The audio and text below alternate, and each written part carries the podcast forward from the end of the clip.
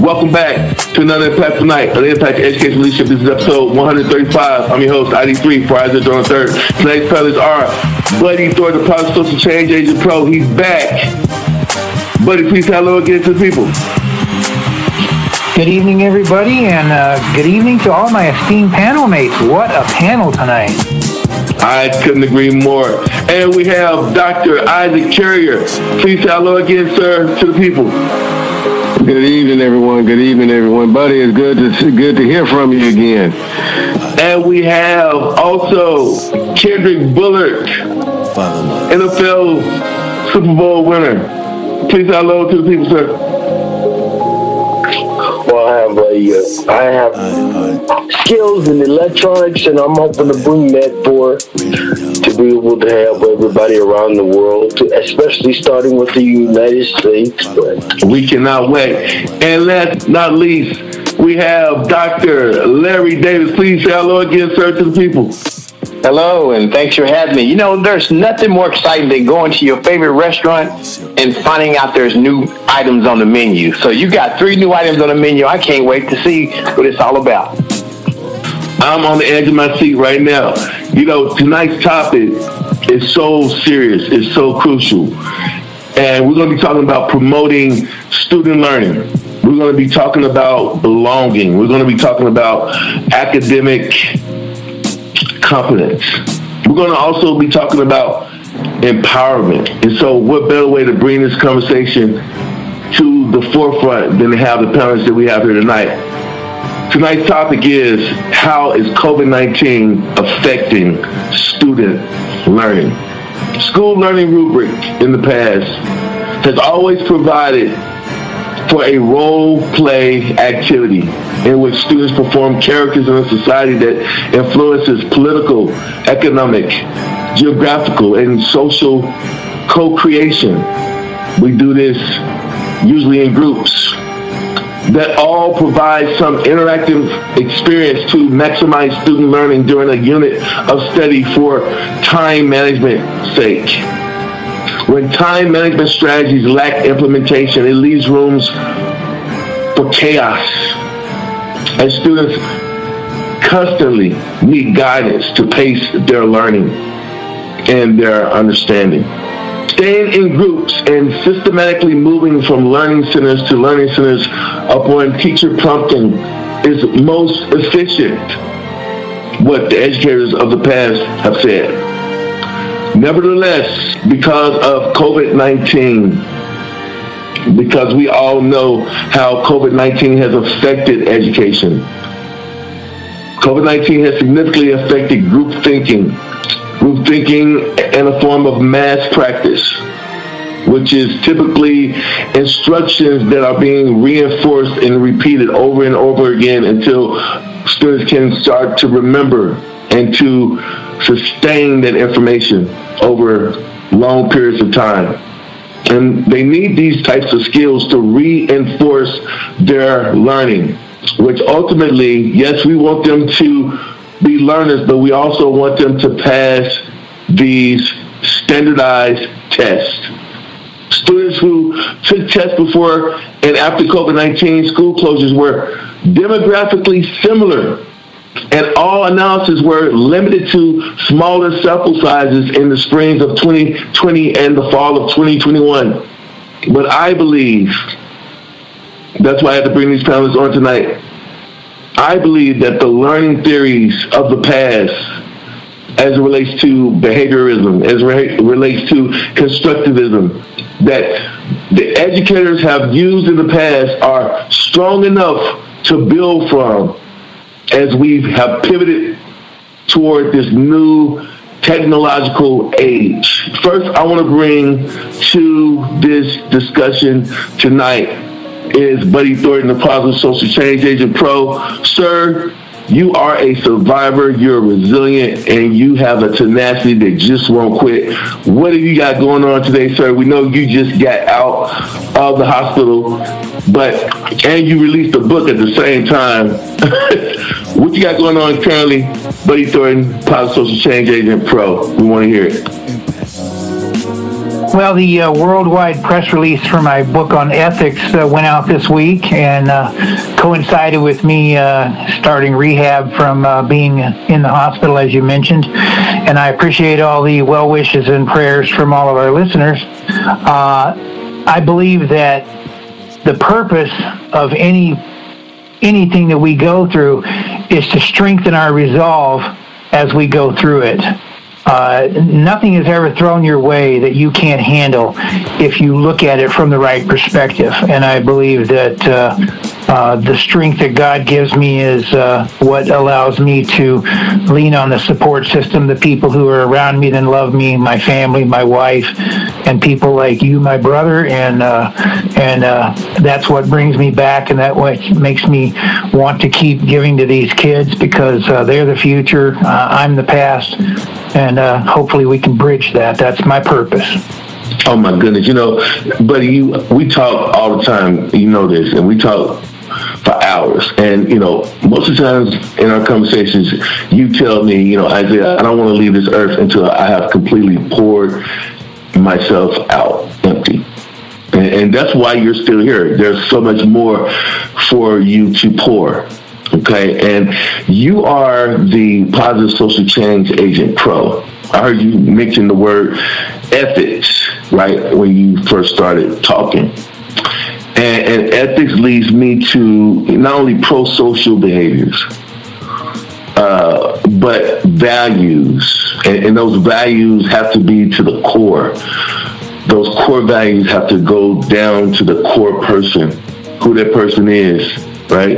And, and that makes that person have that across the board equity, right? That that high quality feedback for discussions like tonight.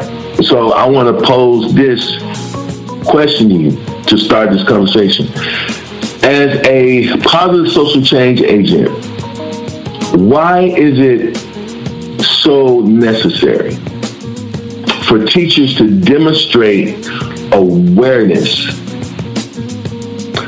of, we're talking about in diverse settings, of appropriate behavior standards and those high expectations for students at their various developmental stages or their various developmental levels. That's my first question for you. We want to walk with you, take your time, and express to us what this should look like through your lens. Well, it's an excellent prompt, Isaiah. Teachers have more face time with the kids than their parents. Statistically, parents get 37 or 38 minutes of quality time with their kids a day. Teachers get a, an incredible advantage, a time advantage that parents just dream about. Teachers can be tremendous role models. Role modeling is the most important thing that teachers do. Teaching is secondary to role modeling, especially during the COVID crisis, this COVID barrier that we all have to claw and fight our way through these students are losing some of the perspective that teachers can give them through role modeling. Let's look at an average student. Now let's look at middle school and high school. A middle school student is smart, but they lack intellect. And I do mean smart. These kids are whip smart you can ask them questions and they will surprise you with the answers. I'm never, I never fail to get surprised when a, a, a middle school student and some high school students answer questions with an incredible amount of, of intelligence, but they lack the intellect to know what to do with that intelligence, which tells me they're sophisticated without the experience buffer. They don't have the experience to mold that information and that sophistication into a usable thing that they can use to process and create a future for themselves. They don't know how to smooth the edges. They're raw, but that also means they're malleable. So where does that put the teacher? That puts the teacher right in the front and center as a role model. And so the teacher has to be aware that everything they do becomes the standard becomes what they are showing the student is the standard. The teacher has to explain to the students not only what is the appropriate standard behavior, what is the expectation behavior, but they need to also be willing to sit down and say, this is bad behavior, this is okay behavior, but it's not appropriate behavior. It will be tolerated to a point, but this, this is optimal behavior. This is appropriate behavior. This is the expected, expected behavior, and it must be the standard that you set for yourself. I can't set the standard for you. You need to set the standard for yourself. What they're doing is they're taking a, child who for the last two years has lost a lot of face time, has lost a lot of social interaction time, and they're helping them build the one tool that they're going to need to recover from COVID. They're helping them build an incredibly strong locus of control. Because you need an internal locus of control to navigate, especially when you're in rough waters when you're in the middle of a storm and you don't have a strong locus of control, you can get lost in a hurry. You can't navigate, you can't find that lighthouse. The teacher's got to be that lighthouse.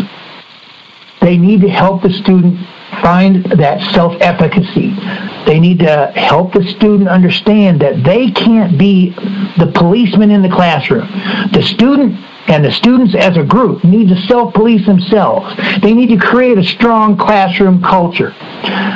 So when I say a teacher has to be an effective role model, what I'm saying is that the teacher has the future of these children right in the palm of their hands. So if you want effective students who are going to become the future leaders of our world, you need to make sure the teacher has the ability to be a very positive, strong role model because those kids are then in the right hands. That was a lot.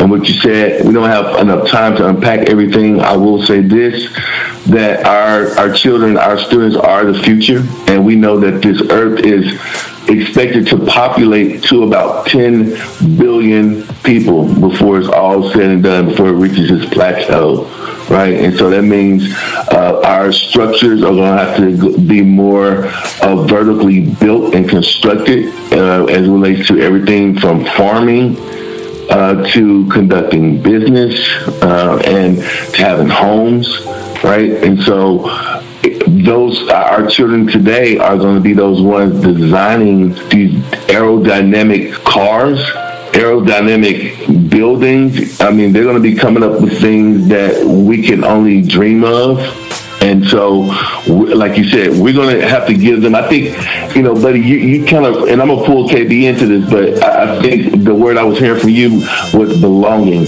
right? When you start speaking about classroom cultures, that's that's a sense of belonging, uh, a sense of building connections, right? And so, love their response. I, I want to go to KB, but uh, before I do, Buddy Thornton, thank you so much for adding so much value to this podcast and to actually to the world. And, and uh, please let us know the name of your book one more time before we go to KB. The book is titled Contemporary Society Through the Lens of Applied Ethics, and it's available on many platforms.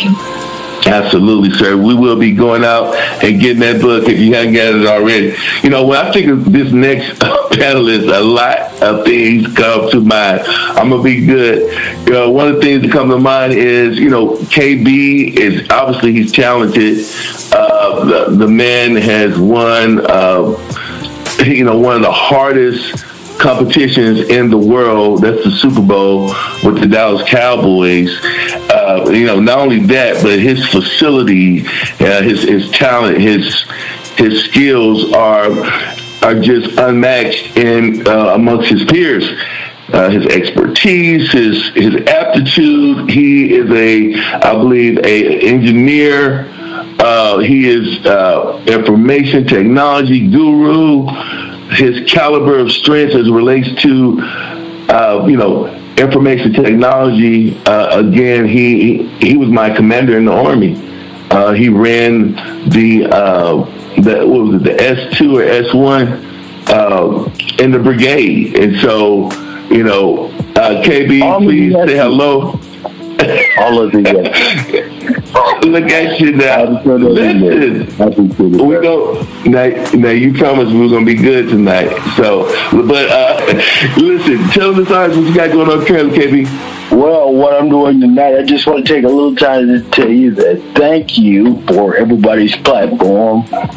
There's no right or wrong to the platforms that are taking out, but there is a right way for all of us to be able to, to live through our, uh, our heart and to be able to understand how to apply a level of herd immunity for the things that we're talking about now.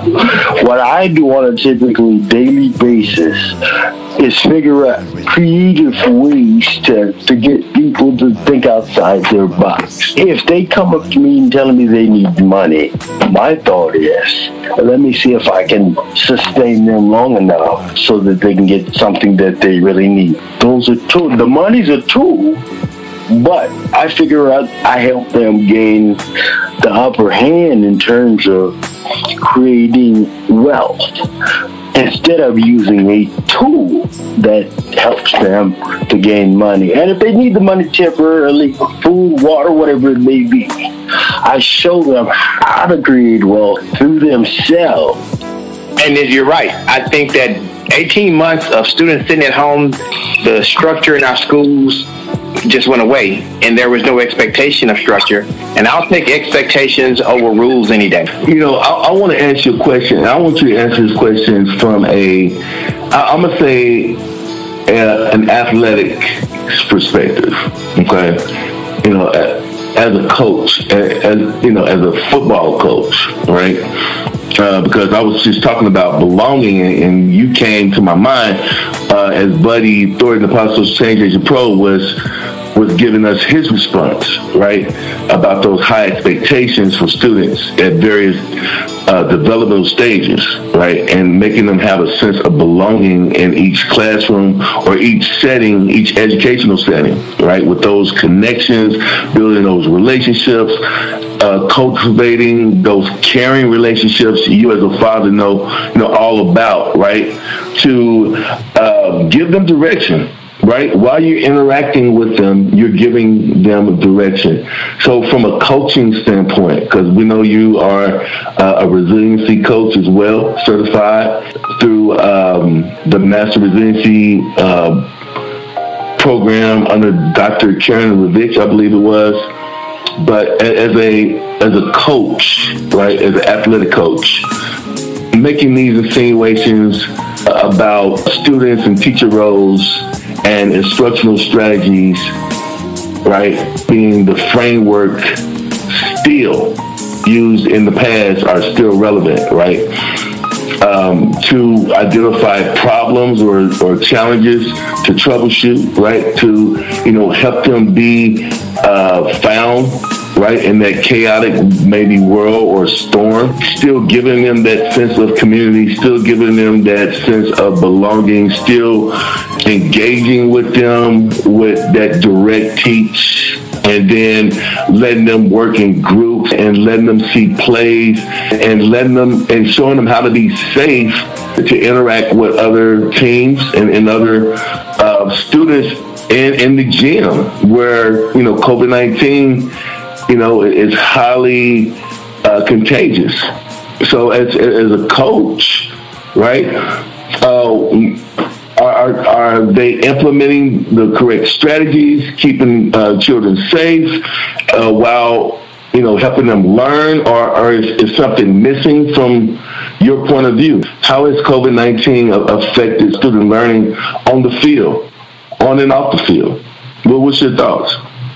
Well, I know you hear a lot, but the main thing is staying on top of, of what you talked about concerning COVID 19. For me, COVID 19, the fear of COVID 19 is even more da- just as dangerous as the, the, uh, the physical demands of the COVID, of the actual body.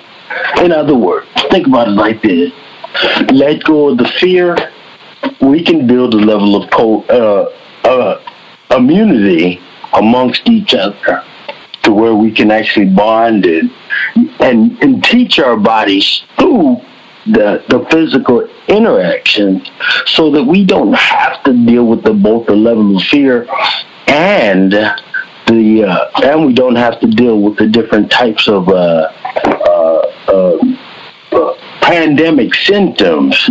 And I say pandemic symptoms because most people don't wear their masks properly.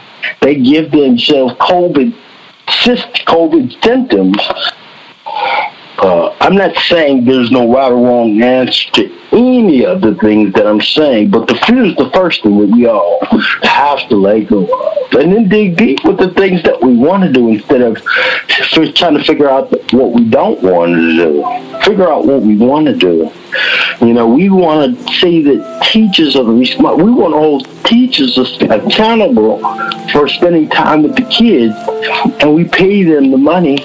Well, we let go of the money and pay the parent to stay home, pay the parents with their own money uh, for the time they can spend with their kids. Kids, kids have an, an amazing uh, way, a gift. I'll just say that parents and teachers have gifts, but kids have special gifts that are spiritually uh, approved.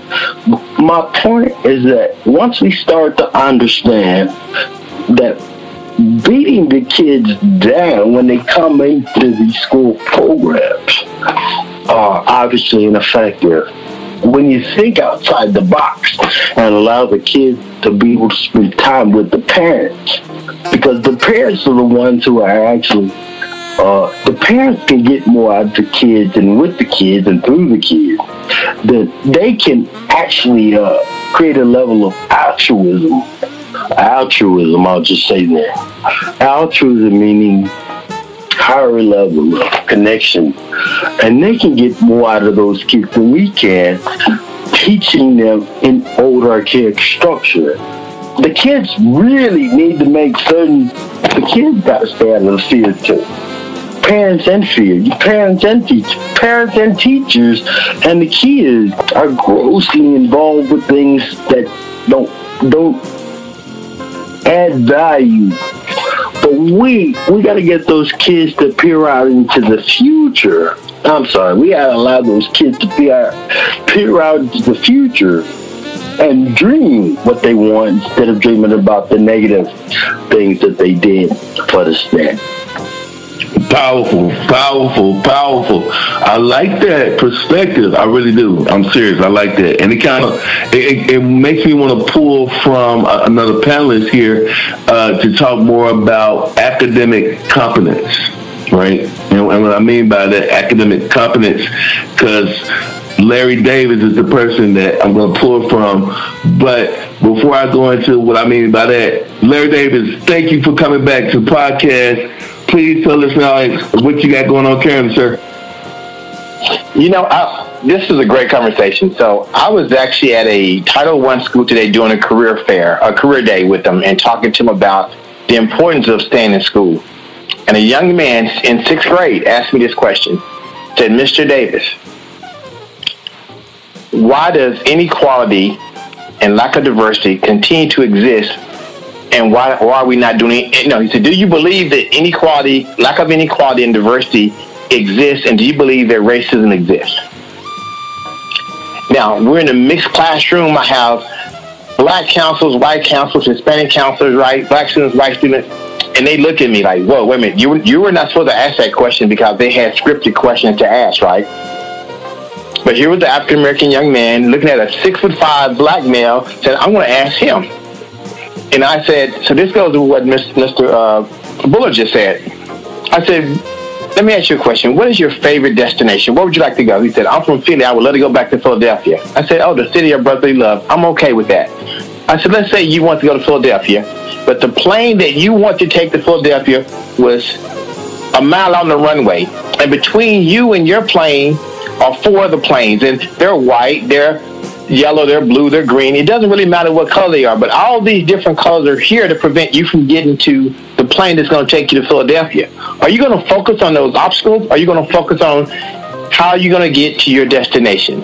So when you look at those things, the lack of this, the lack of that, racism, inequality, all those things may or may not exist based on who who you're talking to.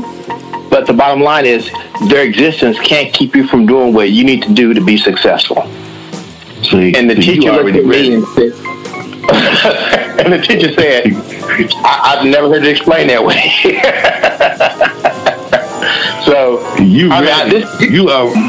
No, go I ahead. go appreciate ahead. that. No, so I just so No. when, you know I just when when they were talking about that, I loved it. And when, and when, uh, when Buddy said that about helping students to learn how to govern themselves, you know what? Before we can do that, and I know that, that that's the end result. Honestly, that is the end result. When when students are mastering their own learning and in control of that's what that's the end result of education being at its finest. We have to put adults in front of our students who know how to self-govern themselves. So we got a lot, long way to go. so I'm not trying to open up any more cans of worms, but No, no, no. I would no, say you that- already did. You already did because I want. I want to open the panel. No, I want to open the panel. I want to open the panel up. I'm gonna ask you a question, but I want to open the panel up. I'm gonna open the panel up after I ask you this question. I would like to for a moment.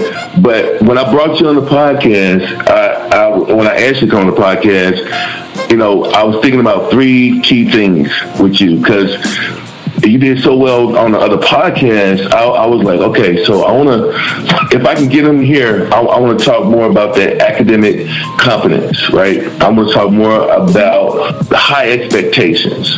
And I was just like, who can I line up? And you know, Dr. Kerry literally hit me back up on the on the phone, like I can make the podcast. I was like, oh, that's perfect. That's gonna be the perfect timing. And and and that diverse perspective that I I really really really desperately needed in this mixed and, and synthesized properly. Uh, I had to have all these elements, right? So I want to talk to you about what are we looking at now as it relates to getting those high expectations, as it relates to pro- maintaining and providing that structure, right? And as it relates to looking at data through a diverse perspective or, or a diverse lens. And with that being said, how did student performance in the fall of 2020, how was it in comparison to a typical school year, specifically the fall of 2019. What's your thoughts? So yeah, 2019 was the last year that we actually had a full year, and it was right before we had the pandemic hit, and so we had, you know, we, we saw test scores in the course exams, state exams. We saw those actually on the increase. We saw more threes and above on AP testing, and then we have in 2020 we didn't have any testing because of COVID. And in 2021, we looked at. I just I just looked at several districts with some uh, friends of mine and looking at their data, and they dropped in half because we had 40 to 45 percent of our kids sitting at home doing virtual learning. Here's the thing: when we look at when we look at the, the pyramid of, t- of teaching here in Texas, we have the three T's. We have the TEKS, we have the taught, what's taught, and we have what's tested. We know that there's so much more information in the TEKS that can that can ever be taught. And there's so much more information that we teach that can ever be tested. So when you do that and you know you have a, a, a pandemic in place, we as adults should have done a much better job as aligning the TEKS that were, that were essential to what was being taught that was necessary and who was tested what was the standard. And we would have saw an increase in scores. But instead, we tried to do the same teaching, testing, and TEKS method that it existed in 2019, but it wasn't 2019. In other words, the pandemic came along and, and shifted the way we looked at things, shifted the way students were being taught in the way uh, they were coming to school. But our school system didn't shift the way we were going to test, the way the, the focus on what we was going to teach, and the TEKS that were important to our students. So I think adults in general did our students are in service, uh, uh, in just uh, in 2020 and 2021 because we didn't adjust to the pandemic, and the pandemic just exposed our, our, our, our devotion to an ineffective system. We're married to an ineffective system, and it doesn't matter how bad that system get, we won't get divorced from it. The panel is open. The panel is open. The panel is open. Who wants to go? Who wants to go? Who wants to go next? I have to disagree on one thing, young man. I we appreciate your truth too, and you're gonna be surprised on on what I disagree with. The changes are coming. I believe in everything that you just said, but the changes are already here. All we have to do is continue to allow each individual to dream to, to dream big, and to to get them to be able to look at things from a higher perspective. Do you know how many times that somebody told me that I couldn't do something? I was told I would play football. I was too small. I was, I was told I was uh, not going to be able to uh, run track. I made it to the trials. I was told that I was going to be able to play cop you know, get scholarships in college, and that I couldn't go through the engineering program, and that I couldn't stay in the army. I was in the army at the same time I was doing all this stuff. And again, I to make certain sacrifices, certain things I couldn't do. I I wanted to hang out with the guys late at night, but I had to, you know, I had to figure out creative ways to study all the time because I had an engineer. I wanted to be able to stay in the engineering program, and it was frustrating. But I, you know, I just added on to the Dream Big process, and that's it. All we got to do is continue to do what we're doing. Make, allow kids to work around the current process so we can continue to dream big.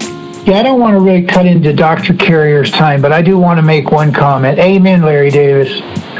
You are are on target with what you're saying about the adults in the room in in my world when i talk to the kids and i do parent coaching and when i do parent coaching i have to get feedback from the kids to know what the parents are doing. And sometimes the parents get a little bit upset about that. But this is what i hear from the kids and i think it's apropos for teachers as well as parents. When the kids tell me they are being expected to be in control and doing their thing and doing their homework and doing progressives and trying to become the future what they're supposed to be. And they see parents who are out of control or who get triggered very easily or who uh, disagree about just the simplest little things then they start to question why they're being expected to have a strong locus of control while their parents and the adults, adults in the room are not.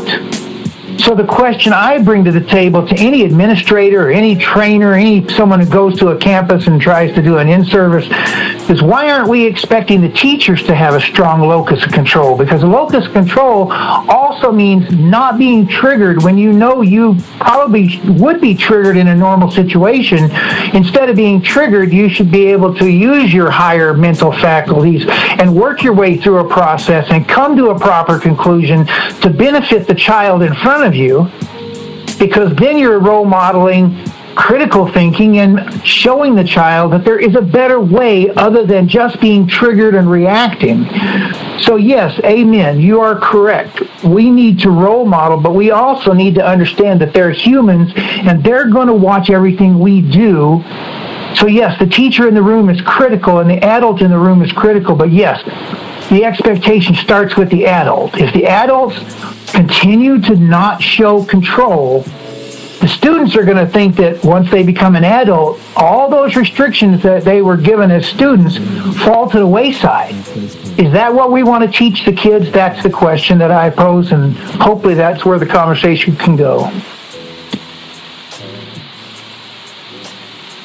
Mm, mm, mm. Okay, Doctor Kerry. Okay, let me let me ask you a question because I oh I, I listen. I, I I feel you, sir. I feel you, sir. Let me. This is getting good. We oh my God, we we're almost out of time.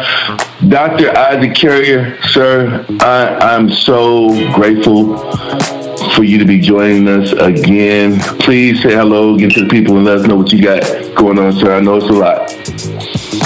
Hello again, everyone, uh, uh, and thank you, uh, Isaiah, for having me on again. I, I, really enjoy the opportunity to partake in these conversations.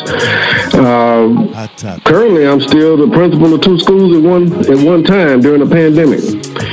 Um, it's uh, also a time where I'm experiencing things that I, I wasn't expecting. Uh, much like Buddy, my first book uh, dropped December the 15th. Uh, we have done really, really well thus far. It's, uh, the title of the book is Fighting the Good Fight Narratives of the African American Principalship. It's a collection of 35 contributors that wrote on the topic and uh, it's a very, very powerful book. Again, it's doing very well. Hopefully, it will become part of a mandatory curriculum in uh, in edu- educational leadership studies and, and African American leadership studies. So, uh, I'm doing doing that, and of course, the, the, the number one job is trying to be the best husband and father that I can possibly be. we understand. You know, when, when we actually come onto the podcast, the first word that came to my mind was empowerment. Okay, and what do I mean by empowerment? Well, of course, empowerment is leadership, right? But it's also helping people find opportunities, helping people find and discover who they are and what is their assignment on earth, right? And this is interpersonal skills, this is leadership skills, but uh, how, how has student growth changed since schools physically closed in March of 2020? That's a question. Well, student growth essentially stopped in 2020, in March of 2020. This this this very week, uh, as a matter of fact.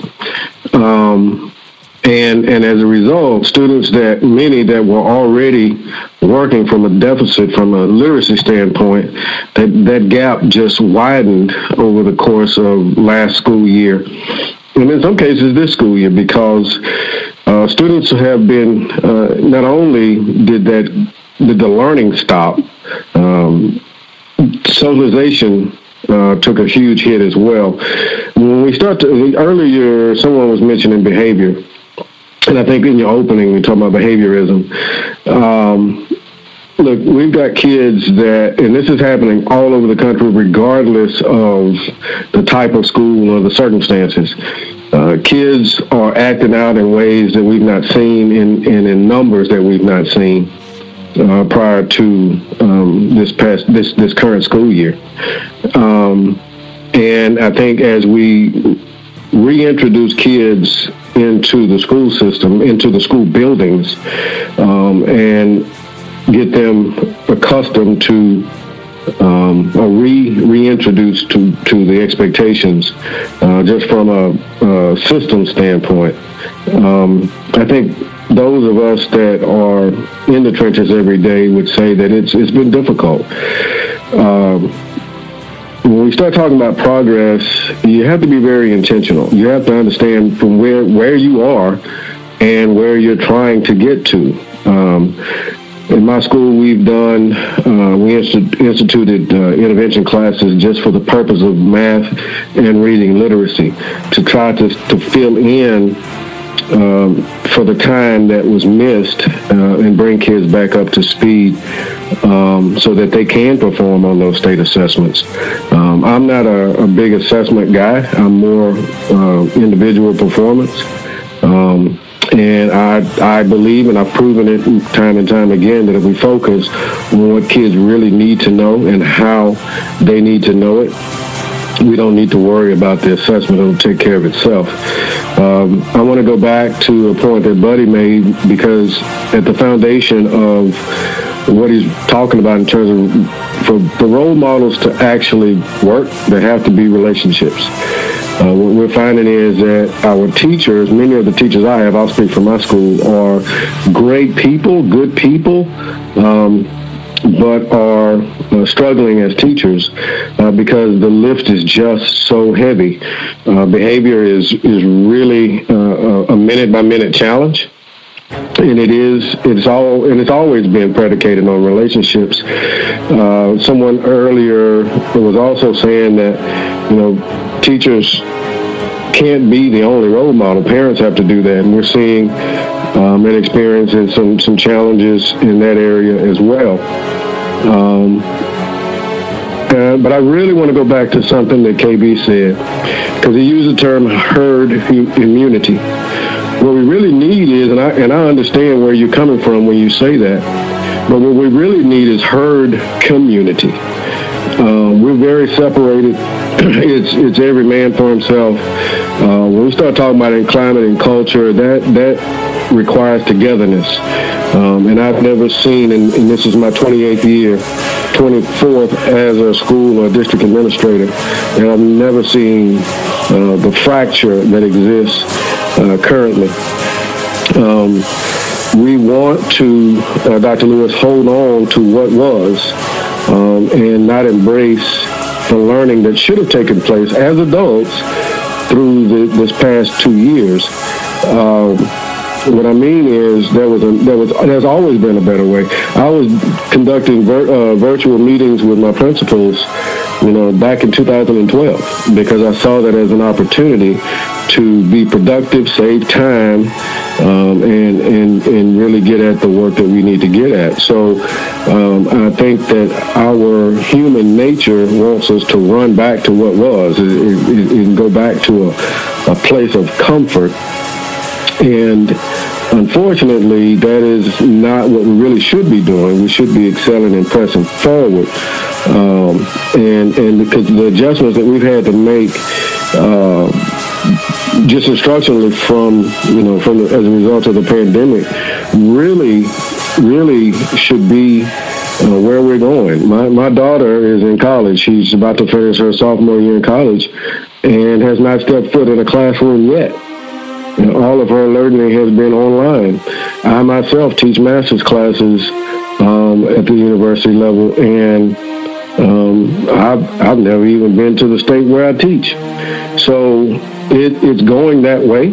Um, we as educators have to figure out how to capitalize on those opportunities because they are numerous. We we, we know some. I think um, there's still a, a lot left to be identified and to be utilized in an effective way for instruction. But um, when it when it finally gets down to it, is the last thing I want to want to say is expectations.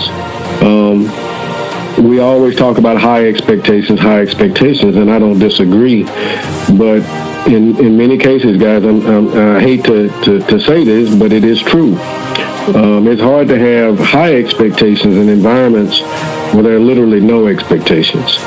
Um, and, and I think if we really, really paid attention to where the political landscape is going, uh, we could see clearly that, um, contrary to to what uh, KB has said, um, we we really aren't going in the right direction, and if we don't pay attention and in, in, in, in whatever way possible, be proactive in addressing those situations.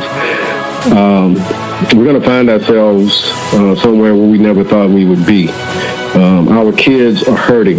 Uh, we've got teachers that are struggling and fighting every day, um, just wanting to do a good job. And but all the circumstances when they culminate in in that classroom, uh, some some of my I, will tell you a lot of my kids face things that I never at their age would have even knew existed. Um, and I think that you know in urban centers and in some of our uh, larger um, you know schools where you know the circumstances in terms of just socioeconomic status is uh, those are, those are those are huge challenges that we as educators and as a people have to overcome. But the one thing is we, we can't have herd immunity until we have herd community. And that means we've got to get on the same page and we've got to get behind um, those that are making the decisions, pushing those that are making the decisions from a curriculum standpoint to do the right thing, um, and then make wise decisions as educators um, in response to, to individual student needs. Well, the, the comment uh, Dr. Curry made about the resistance to move forward and want to go back to what they know, that that has existed since the times of Moses, right? That is that is that that herd mentality. When when when you look forward and you see the struggle, all of a sudden all the bad things that behind you don't seem so bad after all. Let's go back to that, even though that wasn't what you really wanted. Uh, and, and when he talked about when he says, and I, I shared the I just wrote did the workshop in Austin and in Sacramento on working with our 4D students, define difficult, disrespectful, and disruptive, which is a book I wrote. Um, Amen. Gentlemen, we're out of time. listen, we got to bring y'all back. We got to bring y'all back.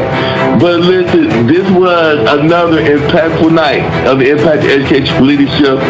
We had on here tonight Dr. Isaac Carrier, Dr. Larry Davis, Buddy Thornton, Product Social Change Agent Pro, and Kendrick Bullard. Gentlemen, we all come back again. Brothers, I agree with everything you're saying, and I appreciate your truth. All right, well, good night.